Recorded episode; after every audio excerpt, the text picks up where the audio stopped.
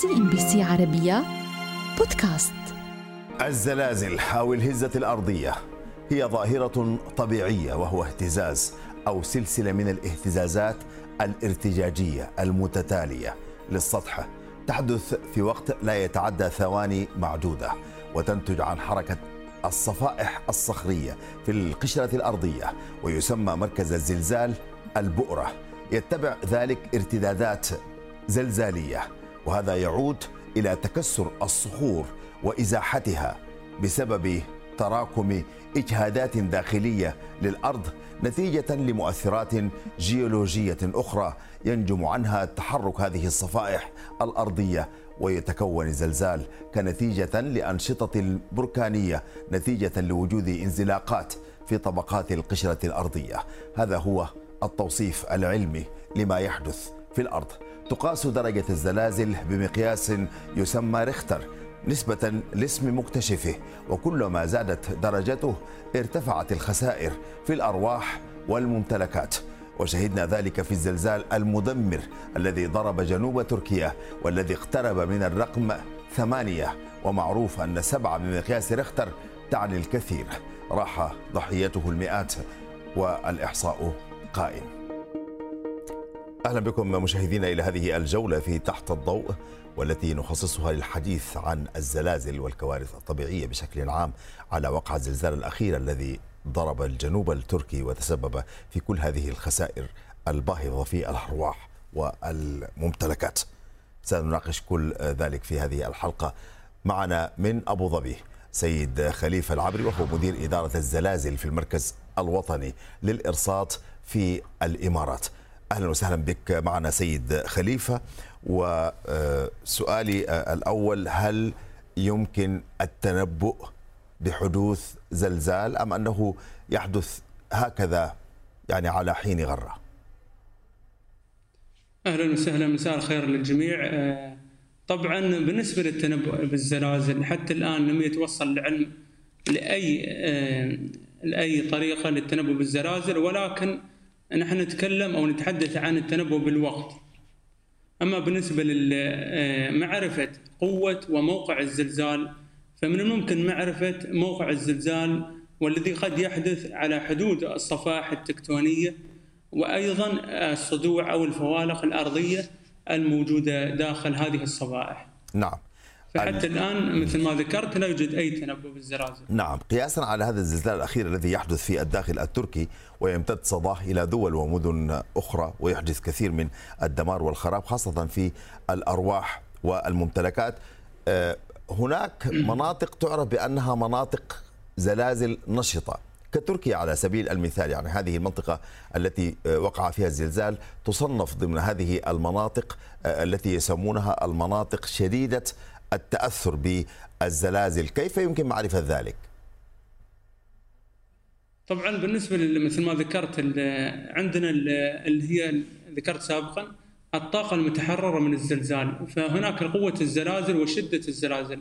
هناك مقياسان على مقياس رختر قوة الزلازل أي الطاقة المتحررة مقدار الطاقة المتحررة من بؤرة الزلزال وأيضا شدة الزلزال وهي المقاسه على مقياس مركالي فبالنسبة لمقياس مركالي يعتمد على يعتمد على عدة عوامل ومثل بعد المبنى من الزلزال وأيضا نوع التربة وأيضا نوع المباني أو التصميمات المقاومة لأفعال الزلازل. نعم يمكن يعني بناء على ذلك يمكن لكم أنتم كمختصين أن تحددوا بعض المناطق هي مناطق لا أقول قابلة للزلزال ولكنها تعتبر منطقة زلازل يعني في كثير من المناطق في العالم تصنف بأنها مناطق زلزالية بمعنى أنها قابلة لحدوث زلزال بغض النظر عن التوقيت.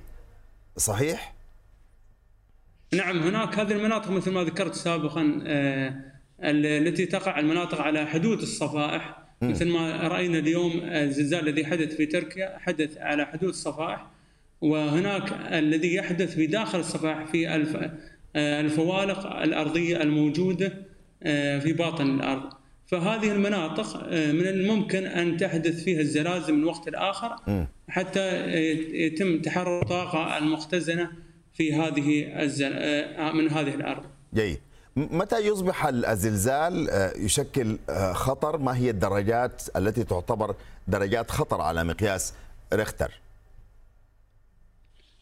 طبعا هناك الزلازل تقسم الزلازل إلى أنواع مختلفة منها السطحية والمتوسطة والقوية أو العميقة السطحية وهي من 5 كيلومتر حتى عمق 70 كيلومتر ومتوسطه من ما بين 70 و 300 كيلومتر فالقويه أما القوية هنا هنا نتحدث عن عمق هذه الزلازل. أما بالنسبة لقوة الزلازل فهناك آه، المتوسطه خمسة وما آه، خمسة وسته آه، رختر أما فوق السبعة فتكون قوية. فهذه نتوقع منها حدوث الزلازل أو حدوث تأثيرات من هذه الزلازل. جيد. اسمح لي أن أنتقل إلى بروكسل. معي من هناك الدكتور بولس أبو زخم وهو أخصائي في علم الجيولوجيا. أهلا وسهلا بك دكتور معنا في هذه الأثناء. يعني على وقع هذا الزلزال ربما القاسي الذي ضرب الجنوب التركي ويحدث كل هذه الأعداد من الضحايا في الممتلكات والأرواح دعنا نتحدث يعني هل دائما في التغير المناخي يتحدث عن هناك ظواهر اشتدت نسبة للتغير المناخي والزلزال هو ظاهرة موجودة وقديمة قدم التاريخ هل حدث أي تغيير أدى لأن تنشط الزلازل مؤخرا؟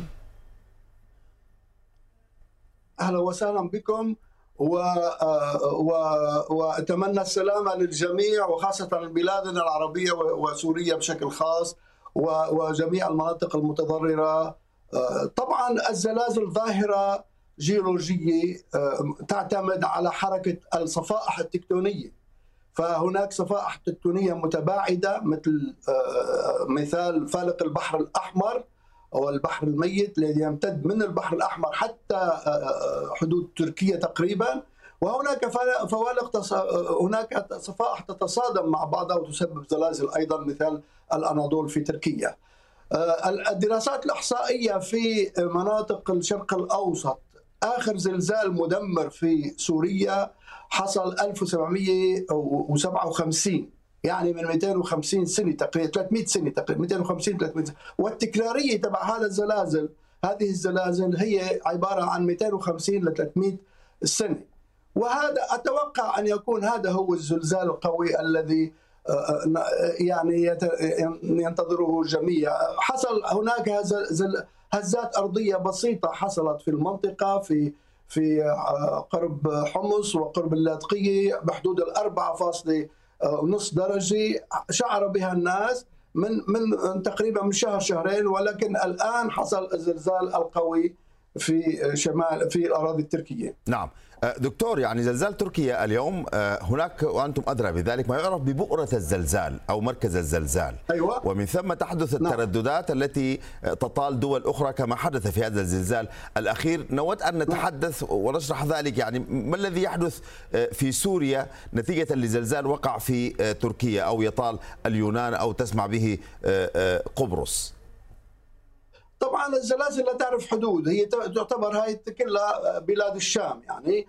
عمليا عمليا الزلزال يكون خطير عندما تكون بؤرته قريبة إلى السطح وهذا 10 كيلومتر تقريبا كان عمق البؤرة الزلزالية فلذلك كان هناك خطورة لذلك على الأبنية. طبعا الزلزال مثل هذا مثل هذا الزلزال لو حصل في اليابان لما حصل أي دمار ولا كل شيء يتبع التركيبة والبنية والبنى التحتية للمناطق المبنية، أما في منطقتنا فهذا الزلزال يعتبر مدمر. وهناك طبعا الكثير من الأضرار والأبنية التي سقطت وممكن نحكي بالتفصيل عن هذا الموضوع. نعم. إذا كل ما كان الزلزال قريب من السطح كل ما كان مدمر أكثر. وهناك م. طبعا الزلزال كمان كل ما كانت الهزات الارتدادات تبعه.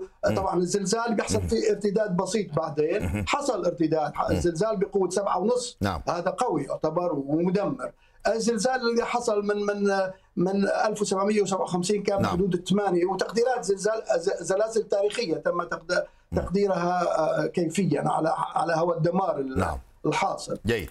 أما هذا هو الزلزال الكبير على فالق الفارق المشرقي الكبير الذي يمتد من البحر البحر أو فارق البحر الميت إلى إلى الشمال. نعم. أنا بتوقع يتبع المنظومه هالمنظومه هي يعني طبعا زلازل بتركيا زلازل تصادمية مختلفة ميكانيكيتها عن هذا عن هذه الزلازل نعم. نتمنى أن يكون الأخير على كل أرجو أن تبقى معي وضيفي الكريم إن شاء الله. أيضا وسأعود إليكم ضيفي الكريمين بعد فاصل قصير في هذه الجولة من تحت الضوء والتي نخصصها للزلازل والكوارث الطبيعية التي تضرب العالم CNBC عربية بودكاست أهلا بكم من جديد مشاهدينا في تحت الضوء من CNBC عربية والذي نخصصه الحديث عن الزلازل والكوارث الطبيعية على وقع الزلزال المدمر الذي ضرب الجنوب التركي ومن ثم امتدت تداعياته واثاره وطالت دول أخرى احدثت كثير من الخسائر في الأرواح والممتلكات. أنتقل عبر الهاتف إلى إسطنبول. معي الأستاذ إسماعيل درويش الصحفي التركي الآن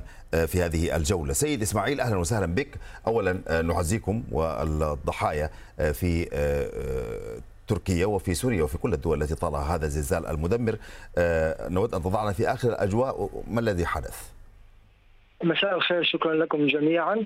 أود أن أنقل آخر التحديثات. هناك هزة قوية جدا ضربت المنطقة قبل قليل بقوة 7.5 درجة. قبل دقائق من الآن تسببت في انهيار عدد من المباني في كهرمان مرعش وابنا وملاطيا. هذه الهزة قبل دقائق من الآن حصلت. نحن أيضا شعرنا بها في إسطنبول. نحن متجهون إلى المنطقة إلى منطقة وقوع الزلازل. طبعا هناك كارثة بكل ما تعنيه الكلمة من معنى. هناك ما يقارب ألف وفاه حتى الآن ونحو 6000 مصاب حتى هذه اللحظة ولا زالت مئات العائلات تحت الأنقاض. وكما أعلنت السلطات التركية حالة الطوارئ من الدرجة الرابعة أي ما يتطلب مساعدات دولية. هناك عدد من الدول أيضا عرضت المساعدات. هناك استنفار لجميع الفرق الطبية وفتح جسر جوي لنقل المساعدات إلى المناطق المتضرره جميع المناطق الواقعة على الشريط الحدودي بين تركيا وسوريا والعراق جميع هذه المناطق متضرره بالزلزال. اخص بالذكر ولايات كهرمان مرعش غازي عنتاب شانلي أورفا أضنة ملاطيا هذه الولايات تضررت بشكل كبير. هناك ما يقارب 3000 مبنى تم تدميره بشكل شبه كامل. هناك عدد المستشفيات أيضا تضررت. ميناء إسكندرون الاستراتيجي أيضا تضرر وخرج عن الخدمة. وهناك موانئ جانبية لا تزال تعمل الحركة بها. طبعا الاتصالات صعبة للغاية. السلطات التركية وضعت أجهزة للمساعدة في نشر شبكة الإنترنت قدر الإمكان. هناك عوائل مئات العوائل المتضرره هنا الوضع كارثي. بكل ما تعنيه الكلمة من معنى. نعم أه نسأل لطف الله. شكرا جزيلا لك. الأستاذ إسماعيل درويش الصحفي التركي كنت معنا من إسطنبول. أنتقل مباشرة إلى القاهرة. السيد سيد سالم مدير عام الجيوفيزياء سابقا بهيئة الثروة المعدنية ينضم إلينا في هذه الأثناء. سيد سالم أهلا وسهلا بك معنا. يعني لعلك تتابع الأحداث فيما يتعلق بالزلزال المدمر الذي ضرب تركيا وامتدت تداعياته. قبل قليل كان يتحدث معنا صحفي من هناك وذكر بأن الهزة أخرى ثانية حدثت في هذه اللحظات تحديدا الآن وربما أحدثت مزيد من الخسائر. نود أن نتحدث عن هذه الهزات الارتدادية ومدى خطورتها وإلى أي مدى هي توازي الزلزال الأصلي أم أنها فقط هي توابع لحركة الزلزال؟ اولا أنا بحييك وبحيي المشاهدين وبشكرك. وأشكر كل من سعى ان أنا أكون موجود معاكم هنا الفرق بين المينت شوك أو الزلزال الرئيسي اللي ضرب تركيا النهارده وتأثرت سوريا به وبعض الدول حقيقي إن مصر يعني حسينا به لكن لم تحدث أي خسائر في الأرواح خالص. إنما الزلزال الرئيسي ال main shock بيبقى دايما إن كان هو سبعة ونص فالتوابع بتاعته أو ال aftershocks بتبقى أقل من كده. يعني بتبقى آه، آه، بتبقى أقل من سبعة ونص يعني ممكن تبقى ستة خمسة أربعة المهم لا تتعدى ال- ال- القيمة اللي هي الرئيسية أو أو الزلزال ال- الرئيسي يعني. آه، ال- الزلزال نفسه بيحصل في عدم اتزان في القشرة الأرضية فعدم الاتزان ده بيؤدي إلى لسه الأرض ما اتزنتش فبالتالي بتخرج منها بعض الضغوط أو ال- ال- اللي هي بتطلع على هيئة زلازل. الزلازل دي بنسميها التوابع اللي هي ممكن ت... الناس تحس بيها صحيح لكن تأثيرها بيبقى أقل من الزلزال الرئيسي. نعم. في دايما آه، آه، آه، يعني معادلة بتبقى متواجدة. ال- ال- المساحة نفسها بتاعه ال aftershocks أو التوابع وعلاقتها بالزلزال الرئيسي. يعني بمعنى إن لو زلزال مثلا بقوة سبعة المساحة بتاعه التوابع بتبقى X. لو الزلزال كان بقوة ستة بتبقى X ناقص واحد وهكذا. فالمساحة نفسها بتاعة التوابع بتبقى دايما أقل بتبقى أقل على حسب القيمة اللي هي إذا كانت بتقل نعم. ال- ال- القوة أو بتزيد. إذا كان إن, إن, إن إن كانت بت إن هي أكيد بتقل طبعا يعني صحيح. لكن المساحة نفسها بتبقى مرتبطة بقوة الزلزال الرئيسي. صحيح. وأيضا لديه ارتباط بعمق الزلزال وقربه من آه، الأرض. على كل آه، أنتقل إلى أبو ظبي. سيد خليفة العذري من جديد مدير إدارة الزلازل في المركز الوطني للإرصاد في الإمارات. سيد خليفة يعني آه، على ذكر هذا الحديث الأخير تحدث توابع وترددات للزلزال واحيانا يحدث من غير التوابع. الزلزال نفسه لكن درجاته قليلة يعني يرصده ريختر درجتين وثلاث درجات إلى ما ذلك. إلى أي مدى تتكرر هذه الهزات التي قد لا يشعر بها الناس أحيانا؟ نعم مثل ما ذكر ال- ال- الزملاء سابقا هذه ال- الأفتر شوك أو التوابع قد تستمر لأيام أو أسابيع أو أحيانا أشهر. يعني كما رأينا في الزلازل التاريخية السابقة الزلازل القوية آه، بعض الزلازل قد آه، تكون آه، ربما مقدار ست رختر ولكن تستمر ال- ال- الهزات التابعة لاشهر عديدة. طبعا كما ذكر سابقا ضيفكم الكريم آه، يعت- يعتمد على مقدار الطاقة المتحررة والتي ما زالت متراكمة في باطن الأرض حتى يتم تحررها بشكل كامل وتنتقل من منطقة إلى أخرى آه، في مناطق الضعف فهناك مناطق ضعف آه، عند حدوث زلزال تتكسر هذه ال- ال- الصخور أو ال- الفوالق تتحرك عند وصولها إلى مرحلة معينة فتنطلق هذه الطاقة. نعم. آه، بروكسل دكتور بولس آه، أبو ضخم أخصائي آه، علم الجيولوجيا. يعني هناك مباني كثيرة يدمرها الزلزال. هل هناك مواصفات لمباني؟ لا أقول مقاومة للزلزال ولكن تستطيع امتصاص الصدمات بشكل أكبر؟ طبعا كما ذكرنا لو كان هذا الزلزال حصل في اليابان لما حصل أي ضحايا تقريبا.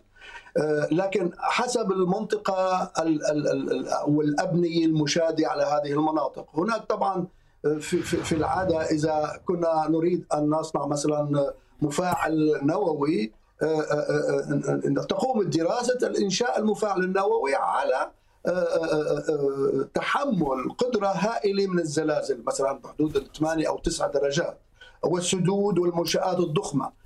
هناك كود زلزالي لب- لإنشاء ال- ال- الأبنية ال- الاستراتيجية أو حتى الأبنية العادية. هناك كود زلزالي. كلما كنت قريب من نطاق الزلازل يجب اتباع هذا الكود الزلزالي نعم. لتقوية الأبنية لامتصاص لامتصاص هذه الصدمات. لتحمل لت- هناك أبنية تشاد لتحمل حوالي 8 درجات مثلا أو 7 درجات. نعم. لكن في مناطقنا طبعا الأبنية هي بسيطة و- وغير ل- لتحمل هذه الزلازل. فلذلك هناك أضرار جسيمة وتحصل بشكل عام.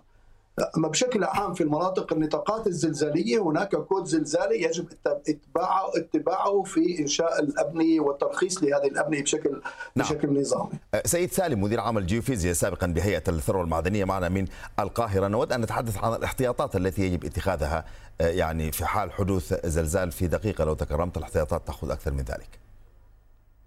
معلش اسمح لي بس يعني حضرتك السؤال اللي فات بسمح لي يعني لو. سمحت لي يعني. آه، بتعتمد على دلوقتي إحنا لسه ما عرفناش نوع الصدع اللي هو حصل نتيجة الزلزال. فلو الأبنية نفسها كانت في اتجاه الصدع تختلف على لما تبقى عمودي عليه. القوة نفسها بتنبعث من نهاية الصدع بتبقى قوية. يعني أنا لو عندي جهاز strong motion في هذا المكان اللي هو مع امتداد الصدع يعلى قيمته عن اللي هو العمودي على آه، آه، اتجاه السطح فيبقى اذا المباني اللي في اتجاه الصدع بتبقى أكثر تاثيرا من المباني اللي هي العمودية. يعني مواصفات الصدع الناتج هو اللي بيتحكم فيه. دي حاجة. الحاجة الثانية اللي هو المكان نفسه. يعني أنا لو عندي مكان نعم. أصلا آه، آه، آه، الطبيعة الأرضية نفسها نعم. رخوة فوق مادة صلبة نعم. واخد بالك نعم. تفرق كتير جدا تتأثر المباني في هذا المكان عن صح. المباني المبنية على نعم. صخور صلبة نعم. يبقى اذا جيولوجية المكان هي اللي بتتحكم فيا نعم. بتتحكم في ال collapse نفسه طيب. التردد بتاع المكان نفسه م. بيعتمد ع... يعني يفرق يعني إمتى يحصل نعم. resonance collapse للمبنى ن...